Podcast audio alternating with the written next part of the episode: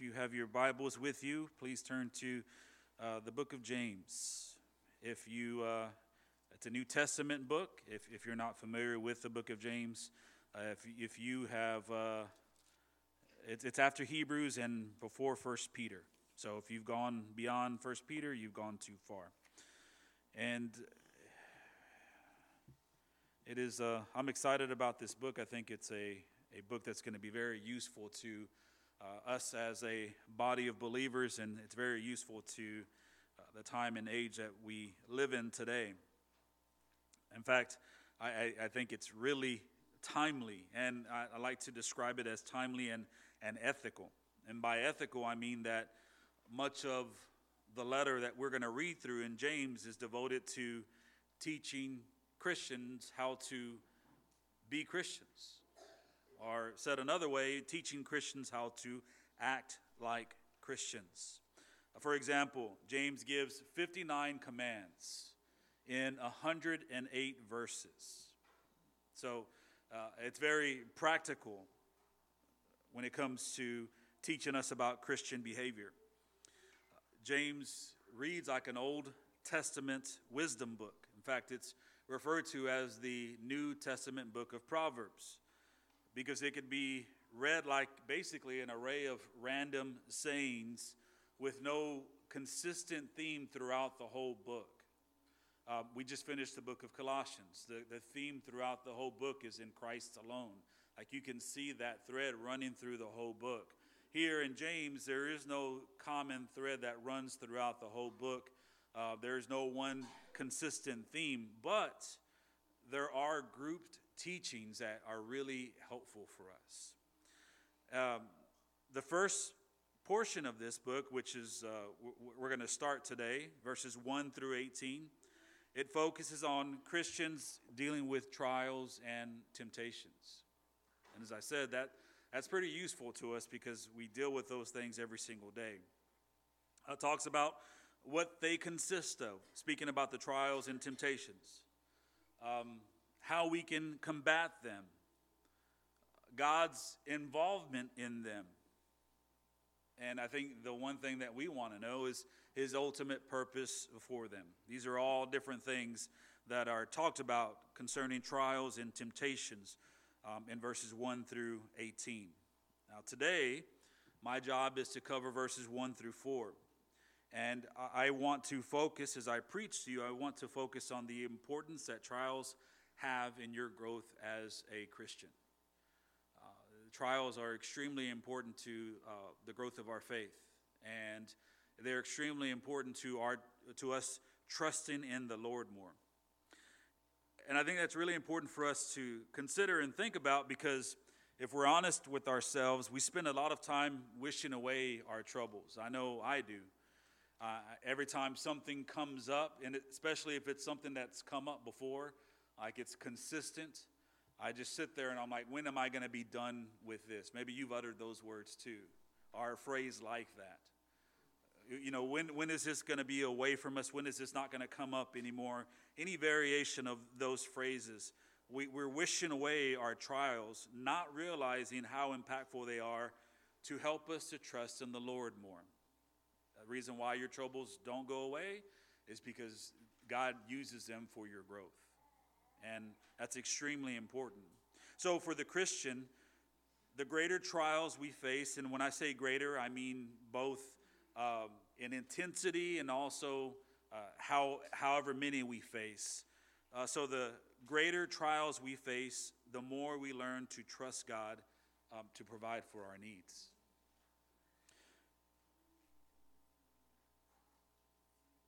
This book has been really helpful for me as I studied this week. In fact, I have to be honest, I have not only been studying this week for these couple of uh, verses, but I've been looking at this book for a while, especially verses 1 through 4 in my own personal life. And um, I hope it's as helpful for you as it has been for me. So let me read it and then I'll, I'll get into the passage. It says this James, a servant of God and of the Lord Jesus Christ. To the 12 tribes in the dispersion, greetings. Count it all joy, my brothers, when you meet trials of various kinds. For you know that the testing of your faith produces steadfastness. And let steadfastness have its full effect, that you may be perfect and complete, lacking in nothing. That is the word of the Lord. Amen. So, right off the bat, we, verse 1, we, we get a typical, really typical, non typical greeting. Uh, I say typical because it's the opening of the letter, non typical because it's different than most greetings that we see. First of all, you notice it's very short, it's one verse. Uh, most of the time, we're used to uh, Peter or Paul, who's given these elaborate introductions. There's a lot of theology in it a lot of even explanation as far as what the letter is for, great, goes into great detail. And here, James, right off the bat, just uses one verse. He says, James, a servant of God and the Lord Jesus Christ. And then he speaks to those are, that he's sending this letter to. He says, to the 12 tribes in the dispersion. Now, instead of just passing over this one verse, I think it's important for us to dig in and understand um, what's being said here and, and why it's being said. Most theologians believe that the author of this book is the Apostle James, um, obviously because it's named after him. But this apostle that, that is speaking about here is the actual brother of Jesus. Uh, James was considered an early church father along with Peter and John. When you read the book of Acts, you see, uh, you see James involved a lot, and you always see him as as one of the leaders. He is most of the time equivalent to Peter. And so he was the leader of the church in Jerusalem, but he was also a member of the Jerusalem Council. Uh, we see that in Acts chapter 15. His nickname was James the Just for his uh, piety and reverence that he displayed for the law. And also, something interesting about James is that there is no indication that James was an actual believer during the, the lifetime of Jesus. And when I mean lifetime, you know what I mean. So during his, his incarnation, uh, there, is no, there is no evidence that he was an actual believer. However, it is widely believed that he became a believer after the resurrection and ascension of Christ. And scripture says that Jesus appeared to James. Um, 1 Corinthians chapter 15. I'm going to take the time to read this today because I, I think it's important to understand why, uh, to understand what James is, is, is, proclaiming and saying here in verse 1. Uh, 1 Corinthians 15, verses 3, 3 through 8. These are the words of Paul. He says, For I delivered to you as of first importance what I received that Christ died for our sins in accordance with the Scriptures, that he was buried and excuse, that he was buried and that he was raised on the third day in accordance with the Scriptures, and that he appeared to Cephas, then to the twelve. Then he appeared to more than 500 brothers at one time, most of whom are still alive, though some have fallen asleep. Look at verse 7. Then he appeared to James, then to all the apostles. Last of all, as to one untimely born, he appeared also to me. So, as we look at this passage, there's one thing that we can make clear James was not an apostle beforehand. It doesn't mean he wasn't a believer, but there is nothing in Scripture that tells us that he was a believer. What we can gather from this passage is that after Jesus appeared to him, after his death, um, it changed his life. And he went from, if we want to even dare say, he went from an unbeliever um, to a believer, or we could just say that he went from a believer to an apostle afterward. Either way, it's, it's pretty remarkable of what happened to James and how it happened to him. It, it, it points to the impact that Christ can have on one's life. Uh, if you even look at your own life, think about and consider who you were before Christ, and think about who you are now after Christ. It's a wonderful thing to see uh, the Spirit move in people's lives when they come face to face with Christ.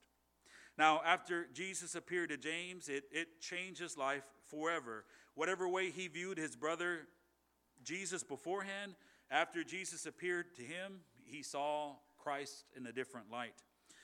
And you can tell by the way he opened this letter. He says this He says that he is a servant of God and of the Lord Jesus Christ. Uh, you may look at that and say, well, that's just a really quick statement. It seems like a general introduction, and it, there's nothing more to talk about there. Well, there is a lot to talk about there. Number one, there are a couple implications from his statement about Jesus. First of all, notice that he says that he is a servant of God and Jesus. By him stating that he was a servant of God and Jesus, that meant he saw Jesus as equal to God. Now, that's pretty miraculous because this is his brother that he's talking about, you know? He grew up in the same house as Christ. And, and you know that family knows each other like no one else does. We know the good, the bad, and ugly between one another because we're just consistently around that person. We see that person's best and their worst. So, this speaks to the testimony of, of, of Jesus' life that James could look back at his life and say, you know what? He, he was God. He was God in the flesh. If we, I mean, to me, that's, that's awesome proof of, of, of the holiness of Christ. His own brother has come to the acknowledgement that Jesus is God. He was professing that his brother was God in the flesh. Second of all, he referred to Jesus as Lord and Christ. A lot of times we say Jesus Christ as if that were his name. Jesus is his name, but Lord and Christ are his titles. So essentially, what James is stating here in verse 1 was that he was a servant of God the Father and the Lord Jesus Christ. In other words, he is the servant of God the Father and the Son, who is Lord and Savior of his life. By his statement, James introduced his readers to a couple of foundational pillars of the Christian faith that Jesus is both God and Savior of our lives. In verse 1, James also identified his audience. He wrote to the 12 tribes in the dispersion. Now, the 12 tribes are symbolic here of the 12 tribes from the Old Testament. If you go back and read, you'll read a lot about the different the, the 12 tribes. Uh, dispersion is translated from the word diaspora, which means converted residents of a Gentile country. So essentially, we could read this as to God's people who are living abroad in Gentile territories. Now, this letter is considered a general epistle because it was meant to be circulated amongst these scattered believers. They were to read it, learn it, memorize it, and teach others it. But these scattered believers were living in Gentile territories. And his message in this letter, especially verses 1 through 4, were extremely vital for their life and faith as scattered believers. Before I dive into verse 2, I like this to make the analogy here, to make the connection here. Like these believers, we are also living abroad in this world. We're told in Scripture that we're not from here, that we have a home, and that home is with our Lord and Savior Jesus Christ. So our home is in heaven. We are wandering through this world. So I think the advice that James gives this church, and I will say church because we know that the church is not a building, it's, it's the people. So the advice that James gives to the church is also helpful for us as we live this life and as we live in a foreign world. So, verses 2 through 3, this is what he says He says, first of all, for them who are, who are living abroad in a, in a hostile environment, who are separated from everything that they know, who are scattered. Maybe they're missing family, they're missing their home, they're missing pretty much everything. This is what he tells them in verse 2. He says, Count it all joy. Count it all joy. He says, Count it all joy, my brothers, which translates to brothers and sisters. So he's speaking to the church in general. Count it all joy, my brothers, when you meet trials of various kinds. For you know that the testing of your faith produces steadfastness. Now, as we look at verses 2 and 3, there are clues in this letter that describe um, the trials these believers were facing. When you look at the book as a whole, okay, if you look at the book, uh, if you read the book and you can you can scan the book and you can get some uh, some some details or some different things that James points out throughout the letter that help us to understand what they were going through. I'm going to start uh, from the back and kind of go to the front, but um, chapter five, verses four through six, we see that uh, because of their poverty and because of their oppressed conditions, wealthy, non believing landowners were persecuting them. Since they were not from that area, they, were, they moved. They had to move because they were being persecuted. They had to move for various reasons. Um, they had to settle for whatever they could afford. Obviously, they were being taken advantage of. And that is what James is, is, is writing them to encourage them, to help them through this. Uh, these rich people had hauled them into court. Chapter 2, verse 6 talks about that. And they were being scorned for their faith. Chapter 2, verse 7 speaks about that. And James' purpose was to encourage these believers amid these difficult circumstances. And he also wrote them to remind them of God's righteous judgment on the wicked chapter 5, verses 7 through 11, and to encourage them to maintain their godly lifestyle and to maintain their faith through their trials. Chapter 1, and that's the verses that we're looking at today, verses 2 through 4.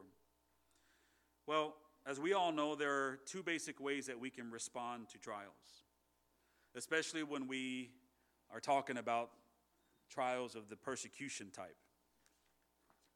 There's the godly way, and then there's the other way. There's the godly way, and then there's the worldly way. And I use that term, I borrow that term from James because he uses uh, that term a lot in this letter, the, the term world. So there's the godly way, and then there is the worldly way that we can respond to trials and through, to persecution. And I like the way James carefully and purposefully taught the godly way for these believers to respond. He says, Count it all joy when you meet trials of various kinds. When you look at the phrase count it, it's translated to read as consider it or regard it as. So consider it or regard it as. His initial command to these believers was for them to consider it a joyous occasion when they met trials of various kinds. I don't, don't know about you, but that doesn't sound much fun to me. In the words of the little theologian Lily Gilden, that sounds like sad fun. That's how she describes things that are not so fun, but we're supposed to look at them as fun. It's sad fun. How can we, how can we count it all joy?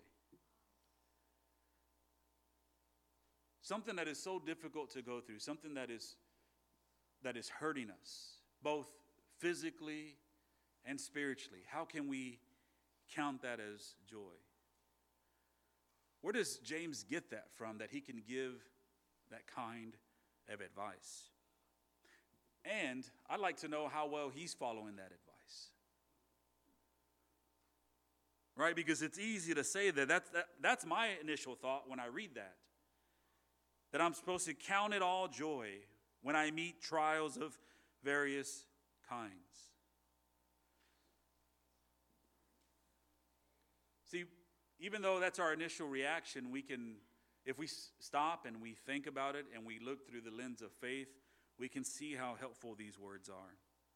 Especially if we pay close attention to what is being said by him. First, since this was a command, and that's what it was, it was a command. Since this was a command, it shows us that this was not something that these believers would just do. This is not something that comes natural to them or to us. It's not normal to be joyous when facing trials. In fact, we have to be commanded and reminded by God to do it all the time. It, it, it doesn't matter how much we grow as a Christian, our initial response is not going to be, Yay, I'm going through this again. It's just not going to happen. The initial response is going to be what it is. And yes, that is based on your maturity as a Christian. But we're not going to respond to every trial perfectly. There is going to be a lack of faith at times. There is going to be doubt. There is going to be unholy anger. There is going to be these things. But as we sit there and we think about our situation, as we start counting our blessings, as we pray, as we dig into God's word, we can get to the point where we count our trials as a joyous occasion. Second, the nature of the command also points to the necessity to obey it regardless of how we feel about it.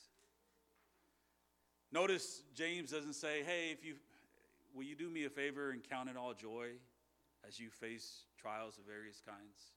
Please just try your best. Try your best to do that." It's not what he says. It's not what he says. He says, This is what you have to do. This is what you have to do. So that means, despite how we feel or how things look, God is commanding us, I'll make it personal. God is commanding you to regard your trials as a joyous occasion. He is speaking directly to us and he is commanding us to do that. Now, again, why would James command the church to do something like that? Was he asking them to do something that was impossible? Maybe was he asking them to do something that was unbiblical? A, a lot of people look at James and they're like, I, I don't like reading the book of James because he's too harsh. It's like too black and white. It's, it's, he, he's legalistic. He's anything far from legalistic. I think, I think a great way to describe James is very practical. So, his commandment that he's given to the church, it's very possible. His command and his teaching were not unbiblical. Why? Because they lined up with his Lord and Savior's teaching.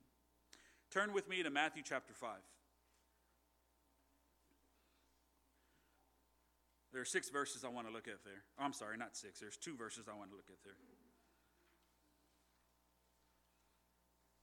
Matthew chapter 5, verses 10 through 12. I want to see us, I want to see, I want us to see the connection here, how similar James, what James is saying versus what Jesus has said. Matthew 5, verses 10 through 12. Blessed are those who are persecuted for righteousness' sake. Being persecuted, speaking of trials. For theirs is the kingdom of heaven.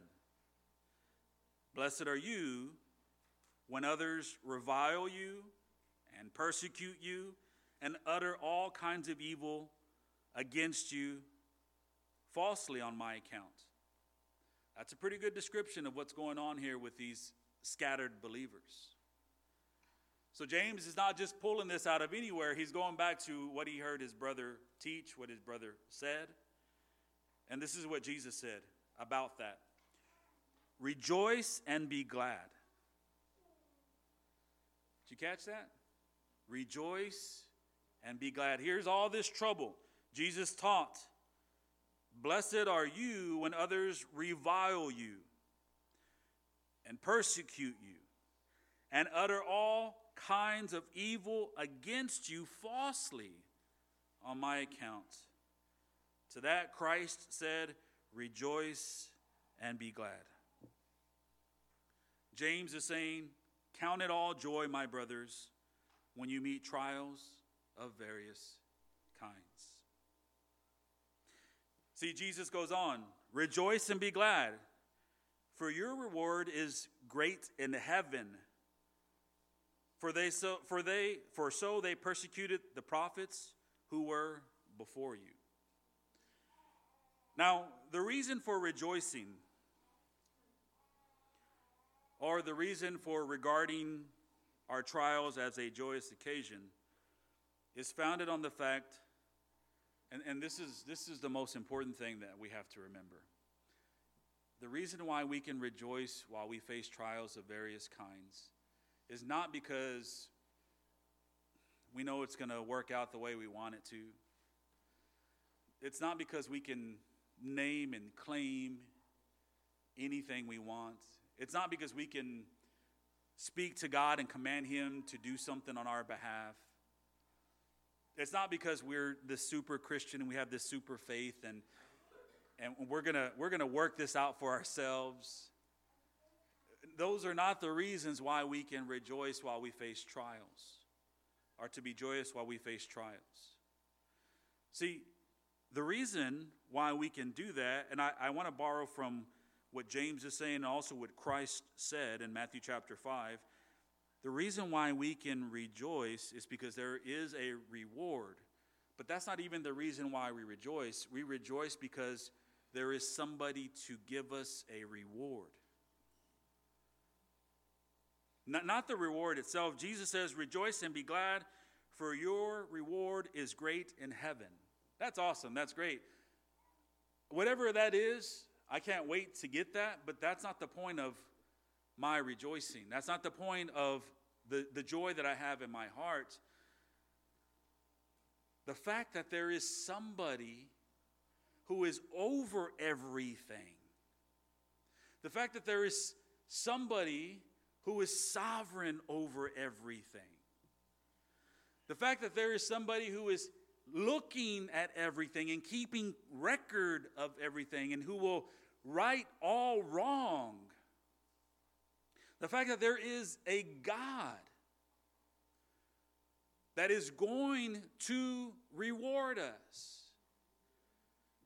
That is the reason for rejoicing. So essentially,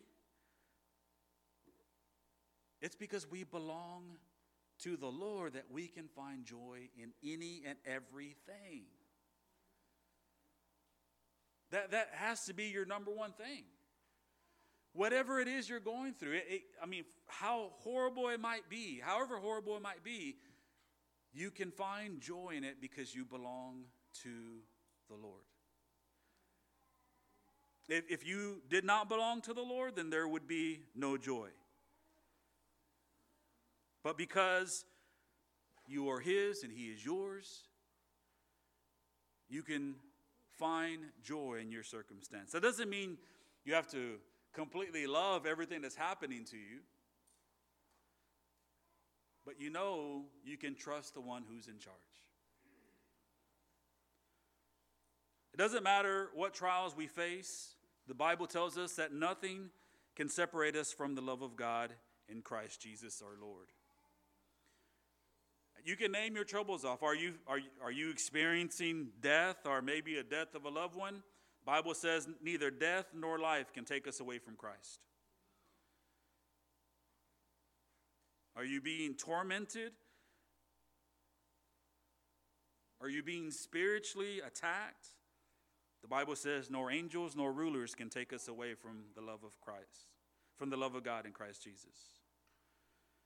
Are you being haunted by something today, or maybe something you've done in the past, or maybe you're afraid of something that's coming up in the future? The Bible says, nor things present, nor things to come can take us away from the love of God through Christ Jesus our Lord. It also says, nor powers, no height, no depth, or anything else in all creation. See, the fact that we belong to Him, yeah, we can find reason for rejoicing. We'll cry, we'll hurt. We may think God is not there, we may feel alone. We'll go through all those emotions, we'll go through all those feelings, but we, we have to come back to the center. And we, once we come back to the center, we realize, oh, yeah, I belong to Him. He has dealt bountifully with me. He has been so good to me. I, I, even though I had this lapse, you know, of, of, of judgment and, and I, am not thinking straight or I wasn't thinking straight, now I, I come back to His Word. I come back to my faith. I come back to my trust in God. I belong to the Good Shepherd. I am His. It's going to be okay. As David put it in Psalm 34 The eyes of the Lord are toward the righteous, and his ears toward their cry. The face of the Lord is against those who do evil, to cut off the memory of them from the earth. Listen to this. When the righteous cry for help, the Lord hears and delivers them out of all their troubles. The Lord is near to the brokenhearted and saves the crushed in spirit. Many are the afflictions of the righteous, but the Lord delivers him out of them all. Foundationally, the reason the church can find joy in troubles of various kinds is because we belong to God. To anything we face, we can say, This too shall pass. It's going to pass. But that's only because we belong to Him who remains forever. But there's also a secondary reason for joy amid trouble, and it's found in God's purpose in that trial. Look at verses 3 and 4. Let me reread them again. For you know that the testing of your faith produces steadfastness. And let steadfastness have its full effect, that you may be perfect and complete, lacking in nothing. The word testing that James uses denotes a, a really interesting process from the Old Testament. It's a process of refining silver or gold. And the heat is used to separate the impurities from the precious metals so that they could be removed and discarded. I want to borrow from the words of Douglas Moo, who is a um, uh, who is the author of the commentary on James. Uh, the commentary that I use for this sermon is the Pillar New Testament commentary. And he's the author of that commentary, and this is what he says concerning verses 3 and 4. He says, The difficulties of life are intended by God to refine our faith, heating it in the crucible of suffering so that impurities might be refined away, and so that it, which speaks what he's speaking about our faith, might become pure and valuable before the Lord. You see, James talks about testing here. And the purpose of God's testing, it's not to determine if a person has faith. If you think about it logically, God already knows if we have faith or not because faith comes from Him. Faith is a gift from Him. So it's not to find out if we have faith, but rather it's to purify the faith that we have. So James says, For we know that the testing of our faith produces steadfastness. So as you think about this, what James is talking about is okay, first of all, we can we can be joyous in our trials because we belong to the Lord, but we know that when we are tested by God, that that testing not to see if we are authentic or not, but rather it's to purify the faith that we have. So it's removing all the things that are not good, all the things, all the impurities that need to be removed. They're floating to the surface and then they're being removed, and you have this genuine faith that is revealed. So, good, bad, or ugly, this is what's awesome about going through trials. There are no wasted opportunities when it comes to God. Because trials not only come during bad times, also during good times. We don't realize that. We, we can form idols during good times. A lot of us equate good times to when times where we have enough money, we have enough stuff, we're comfortable. Well, what's the trial there? Well, you worshiping that condition, you worshiping those things that make you comfortable. We, we, yeah, we know trials come during bad times, but also during good times. God uses all those things. There are no wasted opportunities with God. When He tests us with trials, He intends to help us and not hurt us. When we go through trials of various kinds, God uses that trial, whatever it is, to expose our sins, to lead us to repentance, and to build steadfastness or perseverance in us through trusting Him more and more. You hear the term waiting on God. And waiting on God is neither an idle task nor is it an easy task.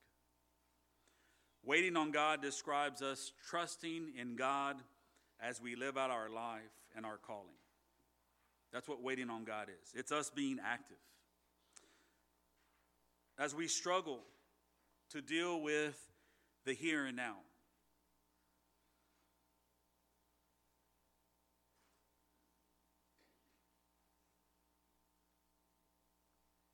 as we struggle to put things together in our lives, as we struggle just to put one foot in front of the other, to get through this sin, get through this problem. As we're trying to do that every single day, you may not realize it, but you're learning to trust God more through that situation. Even if it means you're barely crawling ahead, you're, you're barely you're striving forward, you're still learning to trust God. Now think about this. That done over and over and over and over again leads to strengthening. It leads to maturity. And speaking about our topic today, it leads to spiritual maturity. It leads to a well rounded faith that has been refined by the process of going through that trial over and over and over again. So you may look at what you are going through and say, What's the point? Why does God keep this around?